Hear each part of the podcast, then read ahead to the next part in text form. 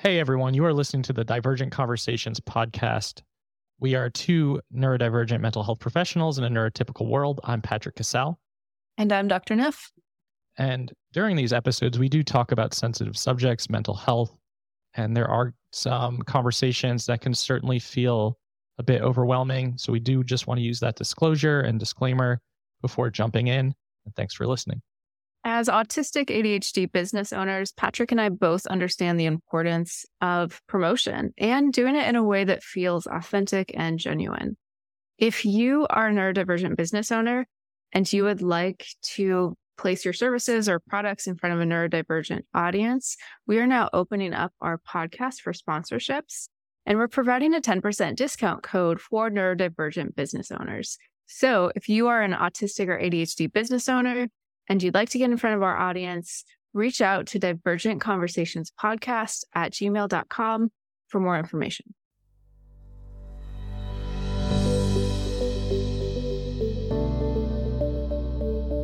So, Megan and I are very excited to introduce our little mini series within a series about interviewing different neurotypes and within the neurodivergent and neurodiversity communities.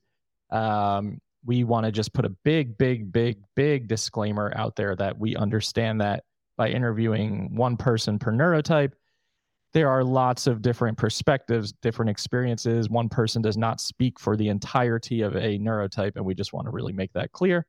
Uh, but we are really excited today for our guest and our interview with our Ask an ADHDer. And I'm going to turn it over to Megan. Um, yeah. So I likewise am really excited for this series. And I think it's kind of a playful series. And I'm glad you mentioned the disclaimer of, of course, we're not going to nail down all experiences in one interview per neurotype or however many we have. But I cannot think of a better person to be kind of getting us started on this process than Dr. Donna Henderson. Um, I am just going to gush over you for a minute, Dr. Donna Henderson. I hope that's okay with you. I don't like when people gush over me. I hope you have more tolerance for it. I have mixed feelings about it. okay, well, we can process that. um, I I'm such a fan of your work, as you know. Um, Dr. Donna Henderson has done a lot um, in, I would say, advancing the conversation around non-stereotypical autism. Um, she and her co-authors just released two books this summer. Um, is this autism, which is a green book, and then the second one, Clinician's Guide so they're title? both called Is This Autism? and the subtitle right. is different. The, the first one, different. the subtitle of the first one is A Guide for Clinicians and Everyone Else. And the second one is A Companion Guide for Diagnosing. Got it. So if you're a clinician, check out the blue book. And if you're everyone else, check out the green book. Am I oversimplifying? I'm sure I a am. A little bit because we feel really strong. We wrote them as one book, and we were very yeah. upset when they had to be divided into two Aww. books but you know i went way over my word limit um, and understandably it's a complex topic it is and um, we really want clinicians to start with the first book because oh, you okay the first book tells you kind of what to look for and the second yes. book tells you how to look for it and if you don't know what to look for it doesn't matter if you know how to use that. tests and rating scales. I love that. that. Yeah. Okay, I'm actually so glad like that was just a divergent trail based on the introduction, but I'm actually really glad we had that conversation because I've been wondering how to recommend your books. And I I remember re- I've read the green one, not the blue one yet. Um, and I remember thinking like this is so much helpful information for a clinician in training. I want all training programs to have your book. Um, so yes, the one of the reasons I love your book and I love you is because I think you're putting so Routledge has published it. This is a really academic, solid publisher. I think it's really hard for a medical provider to look at the case you put forward and say this is rubbish. Um, and so that is one of the reasons I'm such a fan of your book is you're taking what is, I would say, known in the autistic community and really putting kind of a research backbone to it um, to where it's going to be hard for the field to um, continue to depend on stereotypical ideas around autism. Yeah. And that came from it's the way I structure my reports. I literally use the DSM diagnostic criteria and people have all kinds of feelings about them. But I think if you actually understand the scope mm-hmm. of them and what they really mean, then they do make sense and, and they can be very clinically useful. And so when I write a report for somebody who is autistic and has been misunderstood over and over and over again by their healthcare professionals and everyone else, I literally write how they meet each diagnostic criteria because I want to arm them mm-hmm. with that mm-hmm. document so a mm-hmm. future healthcare professional can't say, well, I don't think you're autistic because they have the proof. Yeah. You know? Yeah. Well, and now you've done that for a wide audience, which is why this is so valuable. Um, okay. I'm bringing myself back on track. So uh, other, other than these fantastic books, like he, I also, I've been at your trainings. I've heard your trainings. I've posted some of your trainings around PDA um, around autism and girls. There's, I know there's a podcast you're on that has like gone viral where you walk through the DSM criteria for for girls. Um, so you're well known in this field as an expert on autism.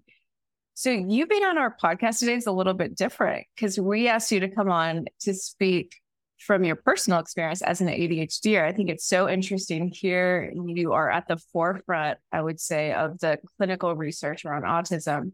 Um, and you're an ADHDer, which you talk less about. I have heard you talk about it here and there, but I haven't heard you talk about it in depth. So first, I'm just curious, what is it like to be coming onto a podcast where you're it's not like ask the expert, it's let's talk to Donna the ADHDer. Yeah, it's a little bit nerve wracking, you know, it's mm-hmm. it to do, you know, something more personal, but um I ask people to tell me their personal stuff all day, every day. So turnabout is fair play, I guess. Um, and I think one of the reasons I'm drawn to, you know, studying and working with and writing about and talking about autistic people, because what resonates with me is I was misunderstood for so many mm-hmm. years. Mm-hmm. You know, I'm 58 years old. And so I had no hope of being diagnosed as an ADHDer when I was a kid. I was also, you know, a girl who, you know, found school to be relatively easy. I mm-hmm. messed up a lot, didn't get the best grades and all that, but it wasn't super effortful for me. And uh, so I had no hope of being identified. I got identified mm-hmm. and diagnosed when I was in my, I think, mid to late 30s. And so yes. I understand to some extent, at least, what it's like to be misunderstood and then to internalize all the shame and blame and to, you know, yep. blame yourself and be really hard on yourself. Mm-hmm. And then to have mm-hmm. that experience of somebody seeing you and saying, actually, this is what's been going on and how mm-hmm. unbelievably life changing that can be. Yeah.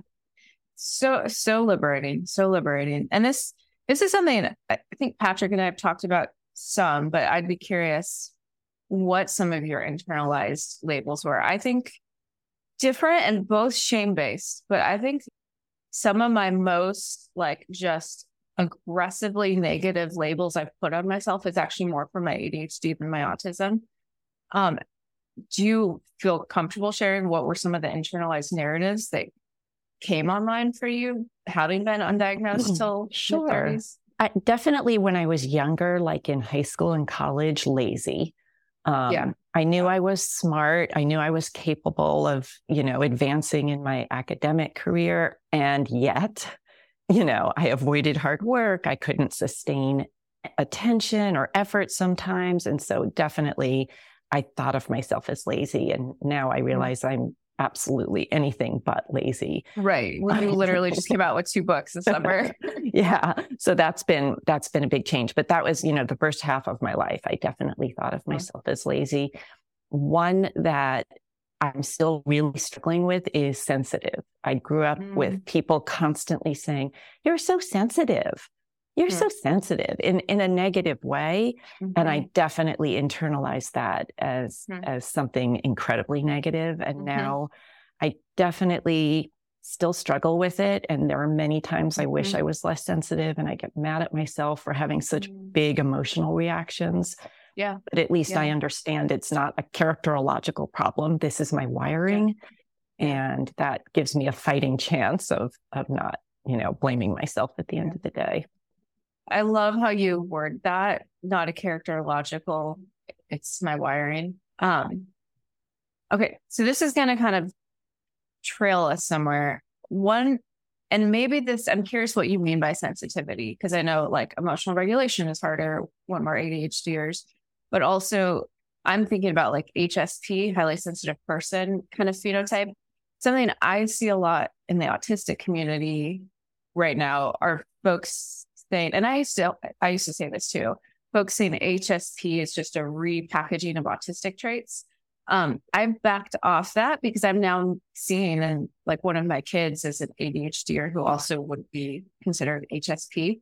Um, I'm curious, like, does the HSP, um, that highly sensitive person, does is that part of what you meant by sensitive? Does that fit your experience? Um, I know I read that book so long ago. It's hard to, for me to remember. Yeah, it's. I, I could say I, I'll, I'll sort of make a di- differentiation. I think my sensitivity, a lot of it, I would say most of it, is about me feeling judged or criticized easily. Okay. So like it's rejection that, that, sensitivity, emotion regulation yeah. sensitivity. Okay. Yes, cool. exactly. No, it's was... very specific to that as opposed to okay. a more general, like I just finished a parent interview this morning about their daughter who, you know, I, I don't know yet, but I suspect she's autistic. And my gosh, this poor girl is hypersensitive to everything, just mm-hmm. everything. Throwing out a used crayon, she feels really badly for the crayon bot. Like, it, you know, it's so generalized her sensitivity yeah. and and you know sensory stuff and all of that. I don't experience that level of very generalized sensitivity. For me, it's that okay. specific sort of RSD kind of thing. Okay. I lo- I love how you could put words around this stuff. Okay, so sensory, that's a big overlap mm-hmm. is that um but i like how again you're i and I, I feel like in other conversations i've had with you it's the globalness of some of the things that distinguish um like autism from adhd but what yeah what is your kind of sensory experience of the world yeah so i think my perspective is that adhders and autistic people one area of overlap with sensory stuff is hyper responsivity to, you know, all kinds of things, you know, noises, lights, whatever. Um, and I have a little bit of that. It's just a little, though it doesn't majorly affect mm-hmm. my life. I put on clothes that feel comfortable to me. they may or may not look great, but comfort is the, the most important thing. If I have mm-hmm. to wear something uncomfortable, though, it's not the hugest deal in the world. So I would call it a minor mm-hmm. hypersensitivity. Mm-hmm. Um, so, as opposed to one of, well, I won't get into that story. Never mind. I think that that sort of hyper responsivity is pretty typical in a lot of ADHDers. What I don't see a lot in ADHDers, but I see more in autistic people is hypo responsivity, being mm-hmm. less responsive to internal or external sensations. And I don't see a lot of atypical sensory craving. Some sometimes sensation mm-hmm. seeking if you have hyperactivity, impulsivity, mm-hmm.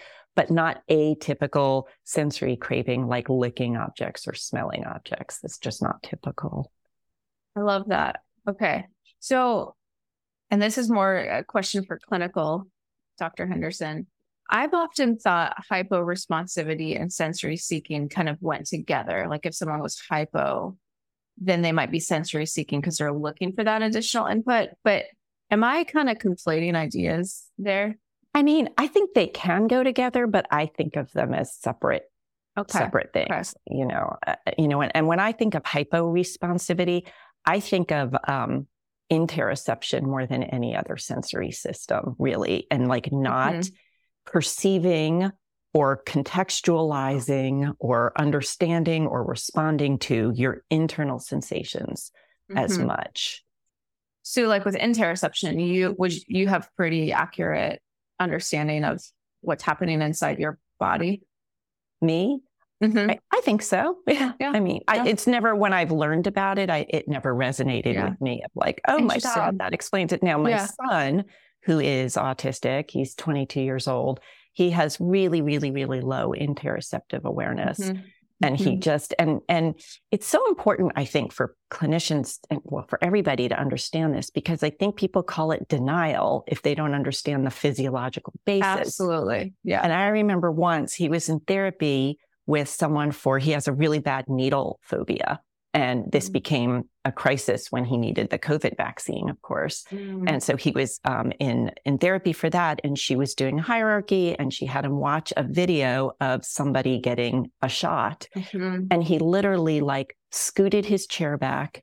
He gasped. Oh. He put his hand to his mouth, and she stopped the video and said, "So you're feeling anxious?" And he said, "No, I'm not."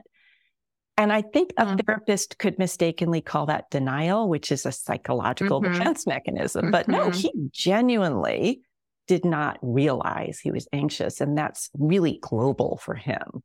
Yeah. Yeah. Yeah. I have so many thoughts, but Patrick, I've been I've been hogging the conversation. So you can continue to hog it. Um, I'm lost in my own head, so I'm just paying attention and listening. Patrick uh, flew yesterday. He traveled yesterday. Oh, um, yeah. Had a 5 a.m. flight out of California. Got back oh, to the East Coast at 7:30 p.m. So my brain is oh. not online. I, I, feel you, and I love it. I know. I was just going to say that, and you know what? That's something that has evolved for me as an ADHDer. I used to try to hide it a lot more. Mm. And now I'll I'll say things like that, you know, whether or not I have a good excuse like you do. I'm more willing to say in conversations, you know what? I just completely blanked out for no good reason. I actually really want to hear what you just said. Can you tell me again? Yeah. And it's sort of yeah. freeing to be able to do that and not mm-hmm. to constantly feel like I have to pretend I'm paying attention perfectly well all the time. Mm-hmm. Megan and I just released our mm-hmm. episode on masking, and that is mm-hmm. just kind of the definition for me in regards to mm-hmm. communicating how I'm experiencing conversation or social interaction is just to be like, I'm not really able to to follow this or pay attention to this right now. Mm-hmm. I'm sorry. Like mm-hmm. I'm here, but I'm not here. Right. Yeah. Yeah. Yeah. Yeah. I think that's a beautiful example of ADHD and masking to be able to own like, I'm sorry, my my brain's spaced off. I do care about you. Well, I've been getting more and more requests for resources for ADHD couples. There's some great book, you know, Kate McNulty has a great book for autistic partners, but I've yet to find like a really good book for ADHD partnerships.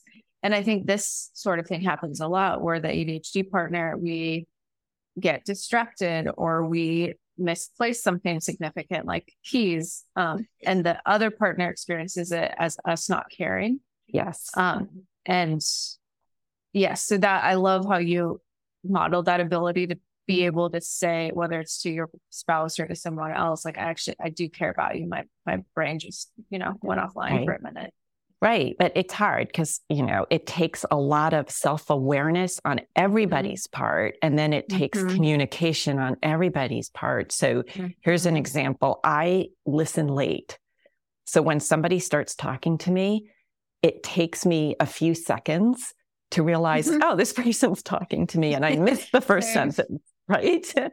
And uh-huh. so my husband will walk into my, you know, I'm, I'm in my home office now. He'll frequently just walk in and start talking while I'm writing. And then mm-hmm. by the time I realize he's talking, I've missed, you know, the, the important first sentence or two.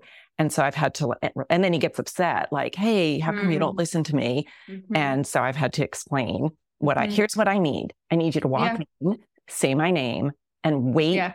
for me to look up. Yeah. And then problem solved, right?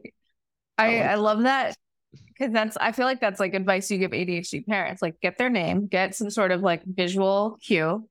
Um, uh, that's been, that's been so helpful in my family since discovering you know the majority of us are neurodivergent is task switching language. Like so, if a child now comes up to me because that used to happen a lot with children, I'd be hyper focused, um, and I'll now say like, um, I need three minutes to task switch out of this, and then I'll be able to help you and to be able to just have that language of like mm, give me a minute to task switch then i can actually take in your words. Right. But yeah that i think that was actually one of our questions we wanted to ask you was around like task switching hyper focus um sounds like you're oh god switching is it's like my nemesis. Sometimes i mean sometimes i switch too easily right? I'm writing mm. a report i'm into it and I'll randomly think I should check my email, and then I do, and yeah. I I realize that that's not. I, I'm trying not to judge myself too much for that because, as Johann Hari says in his amazing book on attention, you know there are ten thousand engineers on the other side of your screen that are doing that to you, right? There are mm. forces that have nothing to do with my ADHD that are pulling my attention in this culture mm. that we're now living in. Um, mm. But yeah, sometimes I switch too easily. And then other times I can't switch when I want to switch. Mm-hmm. So I wish I just had more control over my switching. And as a hyperactive type ADHDer, I need a lot of mm-hmm. stimulation. So I tend mm-hmm. to jump from one task to another, which is not good. You know, it makes you make mistakes and makes you be less uh-huh. efficient and is sort of tiring. So, uh, mm-hmm. uh, what what's a girl to do when she needs a lot of stimulation but she can't switch, right? I I call it my tree branch projects where I will like I'll I'll switch to something because it might be like I'll check my email, but then it like will turn into this huge project and like I'll be five steps over on a project and be like, how did I get on this? Like, why am I making a new landing page with a new like why? And it's like, oh, because I checked my email and that led to this, which led to this, which I think I've found ways to structure my life where I have space for tree branch projects, which is I've noticed that reduces my executive like stress a lot just by having bandwidth to be able to chase those. Um, but it is really stressful. And it's like, I just want to get this thing done, but I'm five steps over here. Yeah, but what I'm hearing is that you're you sort of changed the narrative about it. And so it's not necessarily a bad thing when you go off and do a, a new project. It's mm-hmm. it's a branch of the tree, you know, yep. and, and every branch has its own place, right? Yep. So just thinking about it differently can be helpful. Yeah, yeah. And yeah, I, I, think, think work, yeah. Oh, Sorry. I think you can get into the narrative, you know, especially for a lot of ADHDers of like those quote unquote tree branch projects that Megan's referencing as like, I can't finish anything. I can't follow mm. through with mm. anything. Every time I start something, I diverge somewhere else. And that makes me really frustrated with myself. So just the ability to to reframe that and think about it differently, I think, like you're saying, Don, is super helpful. Mm-hmm. Yeah, I'm really and great at is, starting things. this is where I think my my autism really helps my ADHD is I typically do finish projects and uh, there's a lot of unfinished projects, but I typically do because the stress of having like the completionist in me, the stress of it having it incompleted is too stressful. And I've I've often wondered like how do how do y'all do it? How do ADHDers who don't have the support of autism like do it? So yeah, like finishing tasks is that how how do you navigate that? Um so uh, when I'm doing something for other people, it's super helpful. Like when other people are counting on me to get something done. And is the RSD like helping with that then? For sure. For okay. sure. And and I think that's just part of my my nature and uh-huh. you know uh-huh. what what's important to me. Um, honestly, I get a lot of help. My husband has amazing executive functioning. I have terrible executive functioning. And so he makes a lot of decisions. He does most mm-hmm. of our planning and and it works out really really well for us and I'm lucky. I didn't we didn't know this about each other when we got married, but it's worked out well and at work I used to try to manage my own schedule and I was a disaster. I made constant mistakes. I would mm. triple check something and still get it wrong. Mm-hmm. And um I just remembered, you know, Bill, Bill Stixrud is. He, he mm-hmm. wrote some great books. He's my mentor. And I once showed up at his house on a night when there was no meeting, no plan for me to be there. I literally walked in like, hey. and he and his wife looked at me like, what are you doing here? yeah. I mean, that's how calendar challenged I am.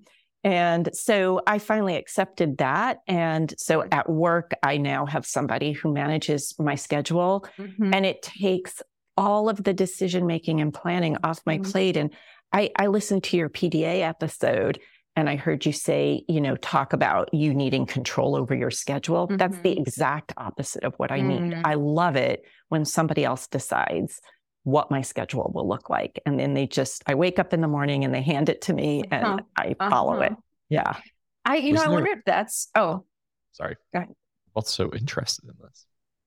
I, I was just, I'm curious if that's one of those subtle differences between ADHD and autism. Again, there'll, there'll be diversity, but like, yeah, my autistic daughter, it's like, like, what is the schedule? Let's make it together. Like, there's got to be agency in creating the schedule. My ADHD is like, stop giving me decisions. Like, just give me breakfast. Yeah. like, just tell me what to wear. just tell me what we're going to do today. Um, so that's a I hadn't thought about that before, but then like how we feel about our schedule and who's in control of it. Yeah, I don't, it would be an, it would be an interesting thing to think about. We'd have to sort out the non-PDA autistics from the PDA autistics, of course, and then True. so many autistic people also have ADHD, so it, it could be messy. True. But it's an yes. interesting thing to think about, you know. And and for me, you know, the important thing is knowing that about yourself and trying to set up your life to accommodate that and not mm-hmm. judging yourself. Like I used mm-hmm. to get really frustrated with myself for being so bad at planning and scheduling and all that.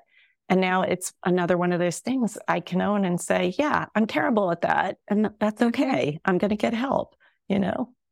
And that that's actually going to be my lot... question. Oh, go ahead. Sorry, Megan and I are going to do this a lot today.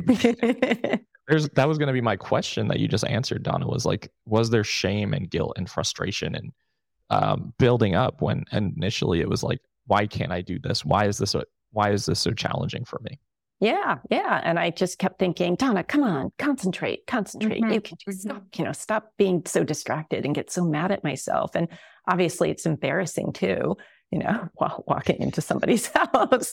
And just the, you know, the million and one times I just screwed up my schedule. Um, and now I just I I have to laugh at myself and I have to be okay. Dena Gassner said something really, really smart, wise, wise to me once. Dena is a, an autistic researcher, and um, she wrote one of the forwards for one of my books. And she said the goal for any of us isn't independence, it's interdependence. It's understanding all the ways that you do and inevitably will depend on other people. And that's okay right? Mm-hmm. Mm-hmm. I love that. I love that. Yeah, there's especially in psychology, there's a lot of focus on the individual, and even um, I, am writing a book right now, self care for autistic people, which is kind of funny because I have a weird relationship to the term self care because I feel like so much pop psychology is self care but without that interpersonal relational lens that like we are interdependent like we we have always been. Modernity gives us the illusion we're not but we do best when we're actually supporting kind of interdependence. Right. Absolutely yeah i'm glad you're writing that book i knew you were working on something i didn't know mm-hmm. it was that and um i'm i'm tired of all the self-care advice being exercise more, eat right, mm-hmm. get enough mm-hmm. sleep. Like, of course, those things are important. of course, they are. But, you know, there, there's so much more to it than that. And those things mm-hmm. are so hard for so many people, right? Yeah. Both both ADHDers and autistic people, yes. right? Like if you think about the executive functioning that goes into any of those tasks you just listed. Yeah. Right. Right. Yeah. Absolutely. Yeah. I, I've I've um I'm going to try to think about how to say this without outing somebody. So I have a challenging relationship with someone in my life who is not an immediate family member.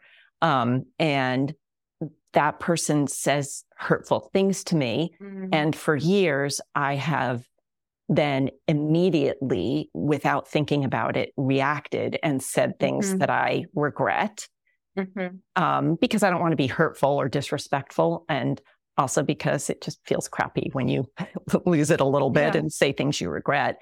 And I've been working on paying attention to what's happening in my body mm-hmm. when that person says hurtful things.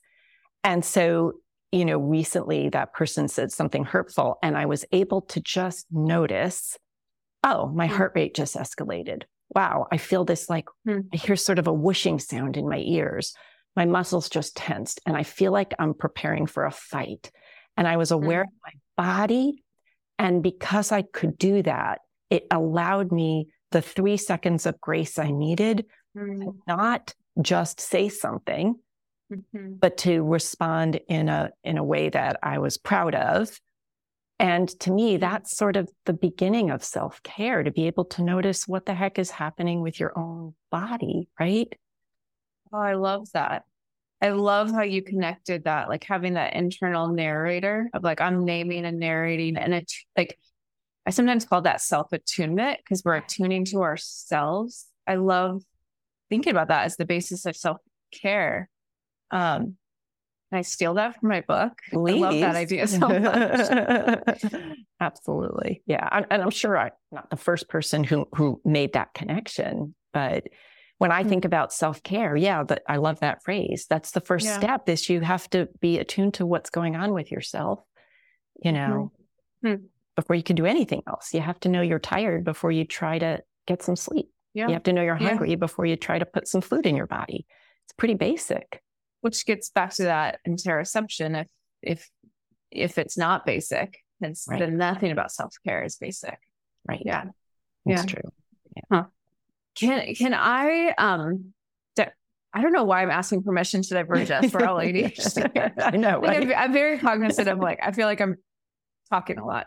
Um, but there is there's one piece I want to make sure and get on our conversation today, and this is a conversation. I don't know if you remember us having it. It was probably one of the first or second times you and I had met, and it was about so there's this term context blindness. I don't like the term myself. I prefer like I, I'll talk about high context communication, or that gets into anthropology, which is confusing. Um, need for high context communication.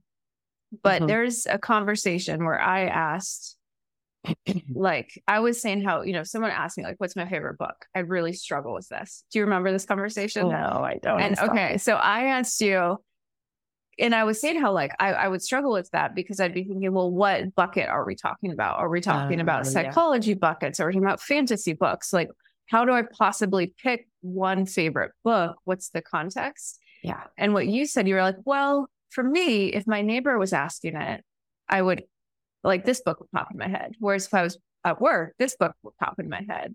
And I I remember asking you, like, you mean you're not analytically yeah like sifting through all that. Right.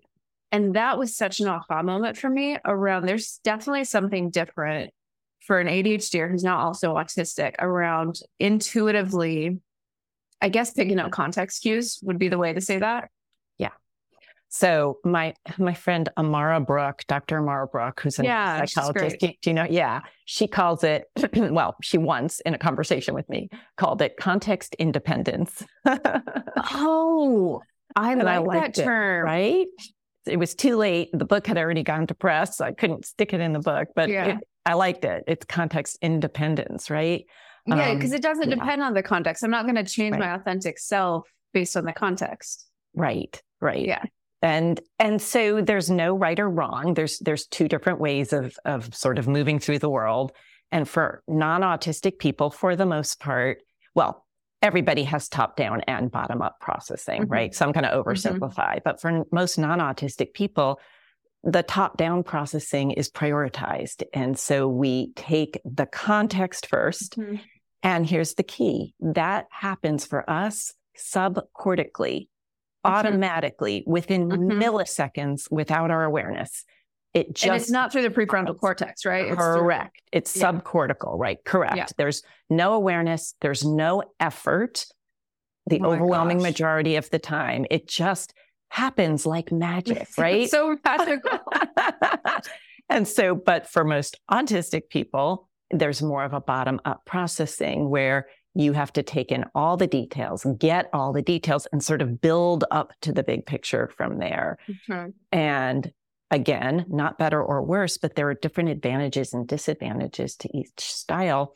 And the a huge, huge disadvantage to the context independent style, the autistic style, is the time and energy and effort that it takes to mm-hmm. move through all of that information when you're under pressure to respond to somebody, mm-hmm. right? And so often I get, you know, referrals for kids or adolescents or adults where everybody's saying we think they have slow processing speed. But on testing, mm-hmm. their processing speed is just fine because testing does not require mm-hmm. context. Mm-hmm. So it's working tempo, it's conversational tempo that you might need extra time to build up to figure out the context. Hmm. Does that make sense? Totally. Yeah. I, I say something similar that often autistic people are deep processors, not slow processors. Yeah. Like we're processing so much, so deeply that it takes more time. Yeah, absolutely. Yeah, for sure. For sure. Especially compared to, you know, a hyperactive, impulsive style ADHD mm-hmm. or like me, we tend to be fast and, you know, I don't always go as deep. I'm capable of going as deep, but as I move through my day, it's not my natural mm-hmm. way of being. Mm-hmm. Yeah. So, uh, you know, in my first Venn diagram, where I was putting autism and ADHD together, I put high mm-hmm. context communication in the middle because I, I talk with a lot of ADHDers where it feels like they share a lot of context to get to what I think uh, neurotypical people might call the point. Yeah. Do you like, how would you categorize that in the top down, bottom down, or is that totally unrelated? And also, do you also observe that in ADHDers who aren't also autistic, kind of a high context way of sharing stories or so diverging to the point? In the people I've known who are most context independent, or in the traditional term, you know, have the most context blindness, I haven't noticed like it would be interesting for me to go back and look how many of them also had ADHD mm-hmm. right? That I, I think I might do that because that would be very, very interesting. Um, and I've lost track of your question now.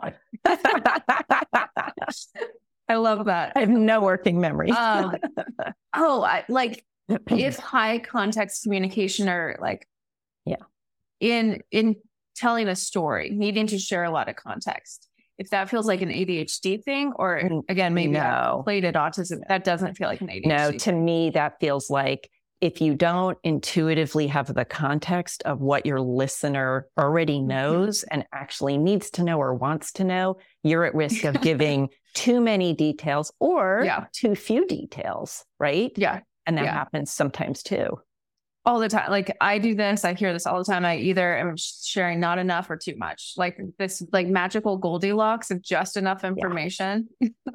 and to me as a non-autistic ADHDer, that's that's very intuitive. Like how much Okay. Okay. How much detail to give someone in any given moment. And I'm not saying. I, you know, get it right 100% of the time, obviously, but for the most part, it's pretty intuitive and easy for me to know that. And I've never had like a complaint about that. That's fascinating. I always, I did think that was kind of an ADHD thing to like share long winded, verbose stories that diverge all over the place.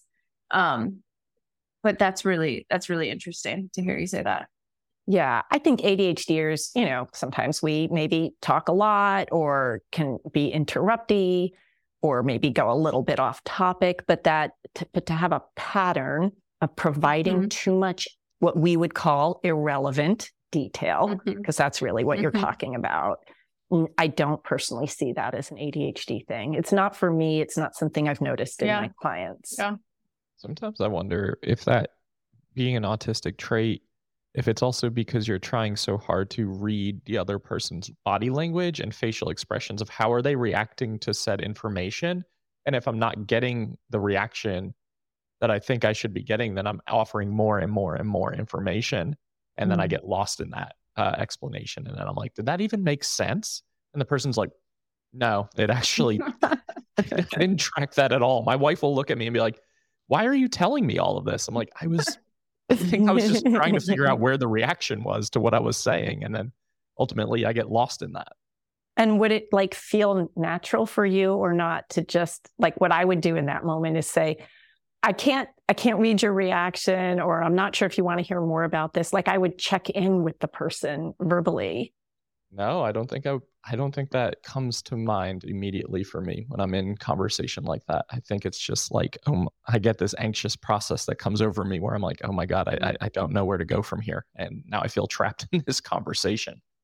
And I wonder if that's you know partially just non-autistic conversations not being intuitive for you and partially just having had bad experiences with conversations in the past then they bring on that anxiety and like so it, i don't happen to have either of those um, differences and so for me if i'm in a conversation and i feel like wait we're having a disconnect the most natural thing is to be like hey i think we might be having a disconnect what's going on mm-hmm. like what mm-hmm. do you mm-hmm. do you want me to talk more or less what's happening yeah. save me a lot of time and yeah and i i do that too donna and i think i've i've trained myself like i've developed a hyper vigilance and i think this is part of autistic adhd masking a hyper vigilance to other people's. So all for me, like gaining psychological safety in conversation is knowing what's happening. So I'll do a lot of like, okay, what's happening here? Um, the only therapist that I've actually worked well with was someone who was willing to do interpersonal work with me because that I don't feel psychologically safe in a conversation unless I can check in with the other person and get an honest answer about what they're experiencing in that moment. Yeah, I that makes a lot of sense to me and I think I've heard similar, you know, experiences from quite a lot of autistic mm-hmm. people, late diagnosed autistic people in particular. Yeah. Yeah. Yeah. yeah. Okay, small talk. Just like I've heard you talk about breadcrumbs. You pick them up. You like do you like small talk? Do you tolerate small talk? Like I I know you're good at it. So I have to tell you this story. Um, so I have a colleague who is autistic and um, his name is Eric.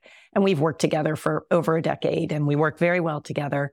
And I walked into his office one morning. I was in a big hurry and I said, Hey, the client you're seeing today, bup, bup, bup, bup, bup.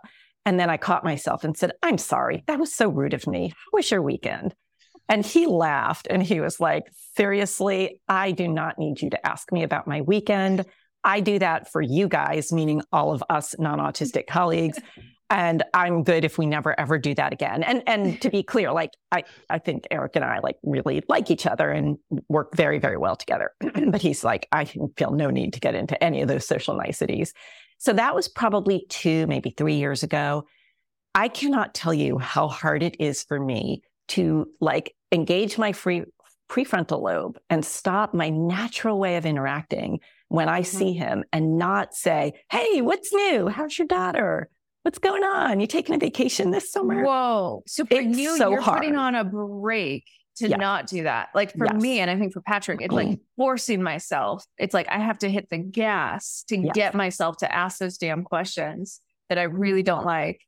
But for you, it's like it's like putting on a break, it's holding something back. It that's exactly right. And I feel like oh, it gives wow. me this tiny little window into what it must be like to be autistic and mm-hmm. to have to be like very aware in the moment of this mm-hmm. is what my urge is to do in this situation, but this is what I must do if I want this situation to be comfortable for the other person. It's hard. And I, I only like have having... one person I have to do that with. That's such a great example of the double empathy problem of yep. like this two way street of like, it's just a different cultural reference of how we're communicating. I had never thought about small talk that way as like hard to hold it back. I have a lot more empathy all of a sudden for people. Well, but most of us don't hold it back. Mm-hmm. Right. I mean, it's just sort of a natural, like if I see one of my neighbors, I'm like, I will cross the street in order to just make small talk for five or 10 minutes because for me, that's very, oh. Patrick's laughing. I have the image right now of my neighbor trying to do that to me the other day and me pretending not to hear them and like getting in my car and like backing out of the driveway, looking at them in the eye. Like, I literally cross the road. I will like if I see someone, I'm like, we're gonna cross. I will cross the road, but I'll do it soon enough so it doesn't look like I'm doing it to avoid them. Yeah. But I will cross the road to avoid even to avoid eye contact. Yeah. Yeah. Like yeah. just to avoid like any sensory experience of interacting with another human body. All right. So I know you're supposed to be asking me questions, but may I ask you guys a question about this? Yeah, absolutely. So if I, so with my son, and he wouldn't mind me saying this, you know, m- as a non autistic person, one of the ways I feel connected with other people is by connecting verbally, by talking. Mm-hmm. And it's not always deep and important. A lot of times it's, so what you doing tonight? How was your day? Mm-hmm. kind of stuff, which is like the absolute last thing in the world he ever wants to do. And so the only way I've ever figured out of really connecting with him is to sort of go entirely to where he is. Mm-hmm. He loves military history. So, like to go to a battlefield with him, to go to a battle reenactment mm-hmm. with him, which is like my idea of hell. But I do it because, like, that's, but I don't know, like how to bridge the gap. So it's not, mm-hmm. you know, one way or the other way, but that we can build some connection. Yeah. You know yeah. what I mean? Absolutely. Absolutely. First of all, I just I love that as a parent you're doing that. You're entering into their their I call special interests like our ecosystems that you're entering into his ecosystem because you're right. We like Patrick and I have talked about this a lot of that's real how you if you want to get access to the inner world of an autistic person, like entering through special interests. Um, and I think that's a lot of parents who are trying to figure out how to connect with their autistic kids. I think that's often what they're doing. Yeah. Um, and that, but yeah, it'd be nice for you not to have to go to like a historical event to connect with your son.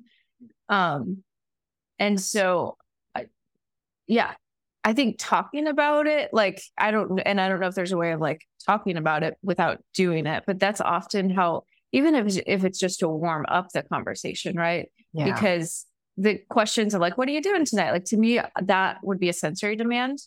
But hmm. if the conversation's been warmed up through a special interest, and then we, if it's if we're able to then link to other things, um, that yeah, I think about it as a warm up. And again, from a nervous system lens of like, if it's just a question that's invoking a di- response, that's a demand. Mm-hmm. My nervous system isn't warmed up for social interaction. But mm-hmm. if it's been kind of melted and warmed through talking about something of interest and then diverging to something that might feel more connecting for both of you that's that's one approach i take i don't know patrick do you have thoughts on that? that yeah i think that for for people who in my life where i don't necessarily have um, safety or i can be my true self around them then that small talk that demand um, is i'm going to shoot it down pretty quickly but mm-hmm. and that's probably where i would really appreciate you know moving into the conversation through even a, a subset of the special interest or just something in general that felt much more uh, interest focused but for people who i have regular contact with like several of my best friends my wife etc like there's definitely small talk that goes on just because the relationship feels safe and i also understand that that's what they need in a lot of ways in order to to have some sort of reciprocity in the relationship. So I'm not like freely giving it out. I'm not going out of my way to have it, but I'm certainly much more um, amenable to that. If my mom was to call me right now and like say, "Hey, how was your weekend? How was your birthday?" I'd be like, "It was fine. like it was fine." you know, like, but it's just a very different relationship for me. So I do think it matters uh, for me specifically on the relationship, on the context of the relationship too, and and the safety that has already been established in terms of just communication and and I think it's complicated. Like there are definitely times where my wife is asking me questions and I'm like, I I, I don't want to have like the small talk conversation with you right now. And and I'll I will be able to name that. Megan's been able to name that with me before when I said, Hey Megan, how was your day? And she's like, um, stop asking me that. So I think it's about being able to also ask for what you need in that moment. Like, hey, stop asking me that because that's not helpful here. This isn't this isn't where you have to interact that way. That's really helpful for me. Right, mm-hmm. right. And for me as a non-autistic person, it it's also I'm working on not thinking of there being a right way and a wrong way to interact, and it's really mm-hmm. hard for me. It's yeah. really mm-hmm. hard. Yeah, for sure. Mm-hmm. Mm-hmm. It's hard to not think there's a right and a wrong way yeah, I think my way is the right way. don't and don't we all as as humans? Sure. Sure. Yeah. Sure. Yeah. yeah. Yeah. Um, I'm like looking at the clock and now I'm feeling pressure of like we should have some profound ending. I should have some profound question like what is your favorite part about being an ADHD or what is the hardest part? Um, I don't I don't know if well, I, I want to bring something. Not, but, uh, no, yeah, go ahead. No, there's no pressure because we're just going to do our awkward goodbye in a minute, and it'll be excellent. But I, I want to bring up one thing that I wonder about as a difference. Um, and obviously, everybody's an individual, but working memory, I think about. I've met so many mm-hmm. autistic people who don't have ADHD who have absolutely phenomenal working memory, like yes. phenomenal working memory. Yes. And I, as an ADHDer, have like absolutely terrible, mm-hmm. terrible mm-hmm. working memory. And mm-hmm. um, for for those of your listeners who aren't super familiar, it's I tell kids it's the blackboard in your brain where you can write something down mm-hmm. while you're working on it. And I write in disappearing ink on my blackboard. Same. And you know, one thing I've noticed just with family members who have great working memories, they think a lot about the past and the future. And I am mm-hmm. almost incapable of thinking about the past mm-hmm. and the mm-hmm. future. Mm-hmm. I just am very much in the moment. And that leads to my difficulty with planning. And it's it's good and bad, right? They are so much better than I am at planning because they can hold the future in their brains mm-hmm.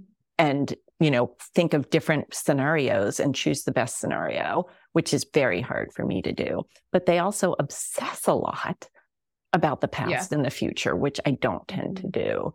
So mm-hmm. I don't, it's just something I've thought about as a difference.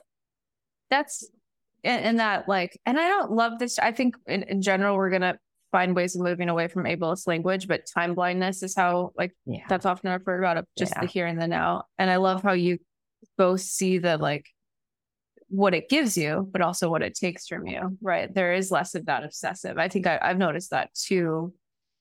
I, I had it connected the obsessive tendency toward you're right, that that lack of um, lack of time blindness, but like that ability to per- perceive the future and the past definitely leaves us vulnerable. Yeah. Somehow I managed to have both. I both struggle with time perception and my working memory is terrible, but I also do think a lot about the future and the past. Well, maybe my theory is wrong then. well, I mean, maybe it's part of being an autistic ADHD, or maybe yeah. there's, yeah. Yeah. Do you do both, Patrick? I obsess about the past and the future constantly, and I'm a really good planner. I mean, I'm planning entire events and retreats and um, or things that uh, feel very natural to me.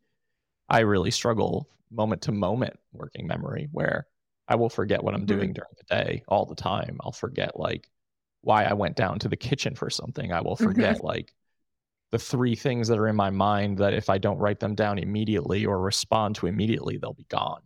But everything else is constantly obsessing and thinking mm-hmm. about and analyzing and processing all the different alternative outcomes. So quite exhausting. Oh yeah, that's my experience too. What you just described. and as a non-autistic ADHDer, like everything you just, I can't relate to that. That constantly like planning and obsessing and running scenarios through your. I'm like, oh God, make it stop. Like I just don't do that, which is up. It's it's a blessing and a curse, right? Mm-hmm. For sure. And there, you know, I've said it very often that I wish I could just turn it all off. Like I wish mm-hmm. I could just stop it. Um, mm-hmm. And yeah, that's that's definitely it's it's exhausting. It sounds exhausting. And yeah. on that really uh, negative note, or uh, all right, I'll, I'll give you I'll give you a quick positive. I don't want to end on a negative. Do I have time to do a quick yeah, positive sure. so we don't end on? Absolutely. So, I um I tried stimulant medication a little bit over the past year, which I haven't really done in, in the past. Um, and it really worked well for me in that it took away the urge to constantly move. I was able to sit still. Mm. I was able to get so much work done. Mm-hmm. But then I inevitably ended up with like a headache or my neck mm-hmm. would be stiff or my back would hurt. And I finally realized and I changed my internal narrative my body is helping me out by wanting to move all the oh, time. That's what yeah. my body needs. And I just need huh. to lean into that and not try to fight who I am mm. and my wiring. Mm. Love that. I love that. I love thinking through like the yeah, the ways your your body and these things we call symptoms are actually working for you and helping you out and telling you what you need. Yeah. Absolutely. Yep. Yeah. Well, this has been a lot of fun. And I wish that I'm surprised like the hour went like that. Yeah. And uh, it was really, really great to have this conversation. I feel like we could have continuations of this for sure and and go down so many different like uh areas and different perspectives. So thank you so much for coming on and just sharing some of your story too. Well, thank you so much for having me. I, I agree. It went quickly and it was a lot of fun. Megan, you got anything before I awkwardly sign us off? this is the part I get really awkward at. I don't, I, yeah. I, I'm so glad you came on, Donna. Like this has been like so fun to have this kind of hybrid clinical personal conversation. Um, and thank you for your vulnerability of just, I know it is different to bring our lived experience to the conversation, especially as clinical psychologists. It's, we're kind of taught not to do that. So thank you for being willing to do that. Totally. So for everyone listening to the Divergent Conversations podcast, new episodes are out every single Friday on all major platforms and YouTube. You can like, download, subscribe, and share. And Donna just made me realize while I was saying that we didn't give you any opportunity to share where they can find more of your work too. So please feel free oh, to share that as well. And we'll put it in the show notes. that would never have occurred to me, actually. I'm the worst with that. Um, my website is drdonnahenderson.com, drdonnahenderson.com. And the website for the books is Perfect. All of that will be in the show notes so everyone has easy access as well. And now I don't know what else to say. So bye.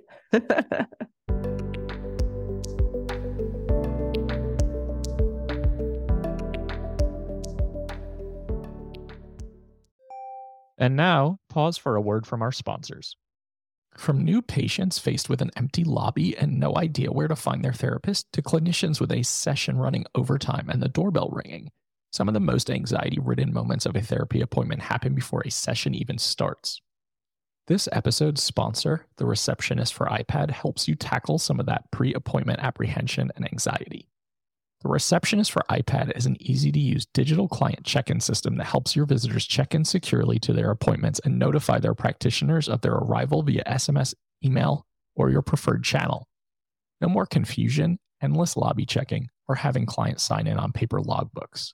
It can even help you upgrade and update your demographic information for your clients as well, and even validate parking. Start a 14-day free trial of the receptionist for iPad by going to thereceptionist.com slash private practice. Make sure to start your trial with that link, and you'll also get your first month free if you decide to sign up.